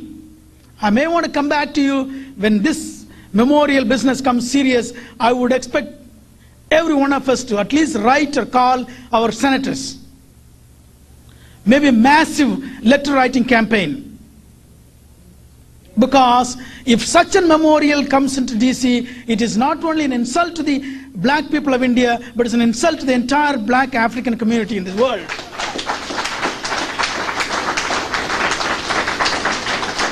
They have been running over us too long. They've been running over too long. We need to stop it. We got to stand up and say, this is it. We are not going to take it anymore. Yesterday, I had, we had another celebration in Columbia University. That is where Dr. Ambedkar got his MS and PhD. See, every year, a small group of Dalits living in this country, we get together and, and celebrate his birthday. His birthday is act, uh, April 14th, but depending upon the convenience, they. So yesterday was there. Uh, we were, I was there. There's some of our African American brothers and sisters also attended that. He fought a lot of hurdles, even through one man, one man, one untouchable, had to fight against this monster Gandhi and the whole entourage, very powerful upper caste. The reason why he was able to withstand because of towering intelligence, dedication, dedication, as most the commitment. He had that because he could have been anything he wanted. He could have been a, a, a big governor or president of the country if he had wanted. Because they would rather give him and push him aside, keep his mouth shut. Maybe send a few white women with him. Take care of him. That is the tactics they use, you know that, right? As a matter of fact, they did it to him. Dr. Ambedkar, uh, first wife died. He was, he was a, ba- a bachelor, uh, um, widower for a while. He got sick, he went to the hospital. Nehru, you know the guy, the, the first prime minister, he introduced a, a physician, a Brahmin girl, to Dr. Ambedkar, and ultimately they got married. And within about six years, Dr. Ambedkar died. And there is no investigation. The, the, the untouchable community wanted an investigation as to why this man died. Nehru introduced this lady. It's a gradual death. He got sicker and sicker and sicker. But Dr. Ambedkar called our people and told them three things. In order to emancipate, you got to edu- educate, you got to agitate, and you got to organize. Okay? But I want, to, I want to elaborate these things a little better. When I was a young boy in India, there used to be demonstrations. You know, for everything there is a Communist Party is is, is a, a- an uh, accepted or, or a legal party in India. They always demonstrate. You know, they walk and labor demonstrations and and 100 people, 200 people, 500 people demonstrating. I assumed that as an agitation. You know, demonstration to me I thought is an agitation. And you can agitate when you have a whole bunch of people. So I thought that there is an organization. So you need to organize in order to agitate. But Dr. Ambedkar said, educate and then agitate, he said. I said, what is this? I don't understand. You know why I didn't understand? Because I didn't get my proper education. I had a bachelor's degree in engineering at that time. I thought to myself, man, I'm an educated man. No, I wasn't educated. As I said earlier, I was just illiterate. Education comes within. You don't have to go to college to get educated.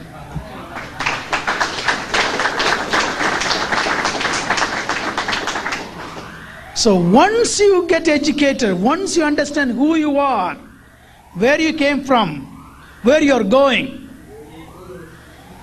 why you are where you are, you get educated. Once you get educated, educated, you automatically get agitated. You get angry. You get mad. If you don't get mad, you haven't gotten educated enough.